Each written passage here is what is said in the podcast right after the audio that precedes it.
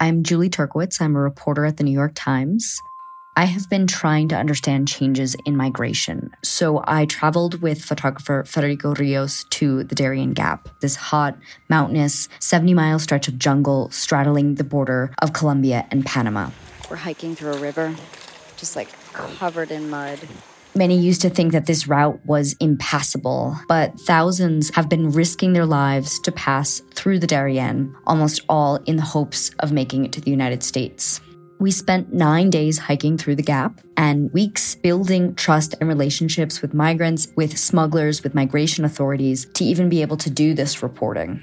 We interviewed hundreds of people who have made this journey to try and grasp what's making them go to these lengths to find a new life. New York Times journalists spend time in these places to help you understand what's really happening there. You can support this kind of journalism by subscribing to the New York Times. From the New York Times, I'm Michael Barbaro. It's Tuesday, April 14th. Here's what you need to know today. Françaises, Français, mes chers compatriotes, nous sommes en train de vivre des jours difficiles. Nous ressentons tous en ce moment la peur, l'angoisse pour nos parents, pour nous-mêmes, face à ce virus redoutable, invisible, imprévisible. On Monday, France said it would extend a nationwide lockdown until the middle of May. Britain was expected to extend its lockdown, and Russia's president offered his darkest assessment yet of the virus's impact there. Мы видим с вами, что обстановка меняется практически ежедневно и, к сожалению, не в лучшую сторону. During a meeting with his advisors, Vladimir Putin said, quote, We see the situation changing daily, and unfortunately, not for the better.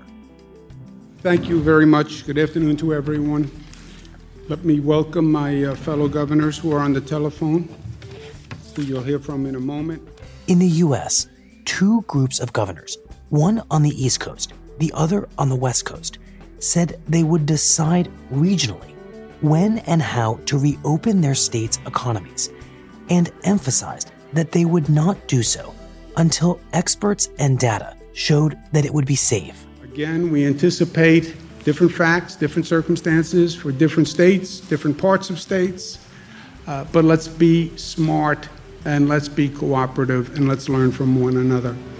During a conference call, the governors, including Tom Wolf of Pennsylvania, said that it was their role, not the federal government's, to make that decision.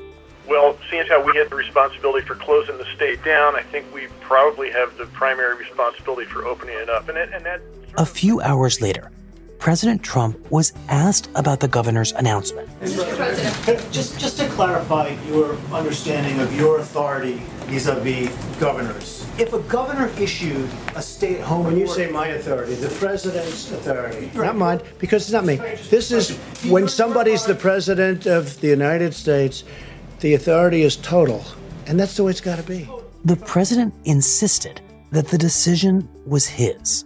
Your authority is total. It's total. It's total. And the governors total. know that. So if a, if a The governor- governors know that. Now you have a couple of bands of, of excuse me, excuse me. That's it for today. I'm Michael Barbaro. See you tomorrow.